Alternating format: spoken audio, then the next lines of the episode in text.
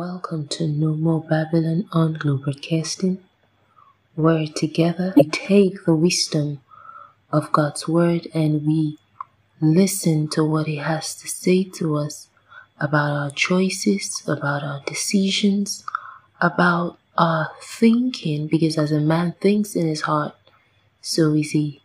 So, welcome as we go further in learning how to break free from the Babylonian system that has plagued this world for over 2,000 years.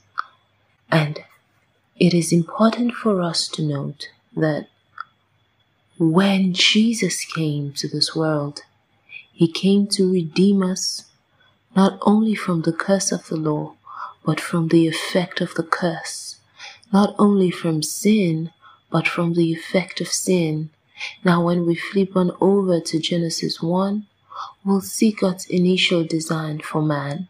He said, Come, let us make man in our own image after our likeness, so that we can subdue the earth, have dominion over it, so that we can have dominion over the fish of the sea, over the fowl of the air, and over all creeping things that creeps upon the earth. This has been God's initial plan for us, that we should superabound in the blessing, and from the abundance of the blessing that rests upon our lives, the world around us should begin to get blessed. But unfortunately, when sin came in, Adam had to be chased out of the garden, not just because of the wrath of God, but as an act of his grace towards mankind, because the Lord said, if he stretches out his hand to eat of the knowledge of the tree of uh, of the tree of life, then this error would be permanent. There wouldn't be a solution, and so he had to send him out of that garden in order to protect him and in order to ensure that a second Adam could come into the earth to rewrite things afresh.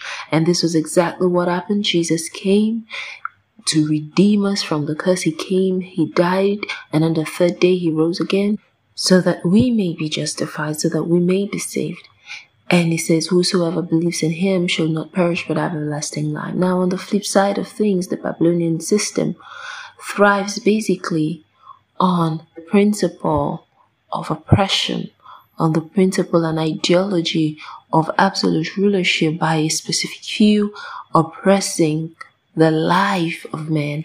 Now, Jesus didn't intend for this to be the case, and that was why he gave us his redemption in his word. But that notwithstanding, we need to begin to understand what Jesus did on the cross. We need to understand the place of his grace in our lives and what grace requires of us. The Babylonian system requires concerning work painful toiling. As a matter of fact, that word work in Hebrew means painful toiling. Putting in so much but getting little. This was the curse of Abraham. But when you have come over in Christ Jesus, no more are you going to experience that pain, that shame, that reproach in the name of Jesus Christ. Rather, you are to superabound in the blessing, you are to increase by the hand of the Lord, and you are to prosper beyond your wildest imagination. So, we will be examining right now what is the difference between the requirements of grace in our lives and the requirements of the law. Now, something about the law is that it always gives you something to do, but it never helps you achieve it. But in Christ Jesus, we sure have the solution. And so all we need to learn is the grace path. Now in the book of Romans 4, he said, uh, what is that which Abraham, our father, according to the flesh has found? He found that in his flesh he had nothing to glory, uh, in in God, but rather he had to put in all that he called, all that he had in making that which God has desired a reality. But Jesus came that we should experience a life of abundance, and so he delivered us from the yoke of the enemy, from the bondage of Satan, and gave us the victory. And that is why we now have a new hope, we now have a new assurance, we now have a new confidence in Christ Jesus, and we have a hope we can lay hold to to say, This is what the Lord says, and it lives and abides forever. This is what Christ Jesus has said concerning me, and it lives and abides forever. And all you need to do is to Keep your gaze upon Christ Jesus. Let Him teach you. Let Him unveil to you His plan, His purpose, His will for your life. Let Him reveal His will for you. Something about the Babylonian system is that it requires your toiling. Something about the Babylonian system that is that is ever unstable. It's never stable.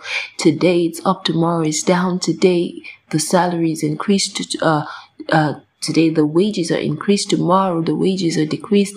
Everything continues to change because it is based on a changing, ever changing system. But in Christ Jesus, we have a system that never fails. And that is why scripture says, once has it spoken, twice as have I heard that all power belongs unto God for you, that you should superabound in His grace, you should superabound in all that you do. You don't have to embrace the lies of the enemy. You don't have to embrace the struggles of the world, but rather all you need to do is to come before the Lord and ask Him for direction. And He is sure and eager to give you direction for your life so that no more do you have to grip in the dark, but rather you are to arise in glory, arise in strength, arise in power.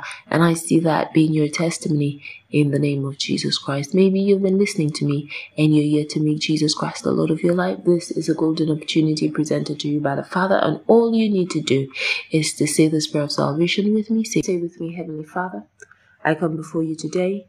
I repent of my sins and I repent of the past and every evil it stands for. Take my life, Lord Jesus Christ, and do something beautiful with it.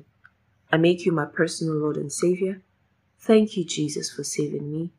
Thank you for setting me free. I give you glory and I give you the praise. In Jesus Christ's mighty name we've prayed. Amen. Congratulations, If you've said that prayer with me. All you need to do right now is to go to any app store on your mobile device and download either the KJV, the NLT, or the Amplified version of the Bible and begin to grow in the love of God, in the Word of God, in the wisdom of God's kingdom system for your life. Have a wonderful day. Remain ever blessed. Why? Because Jesus Christ is Lord.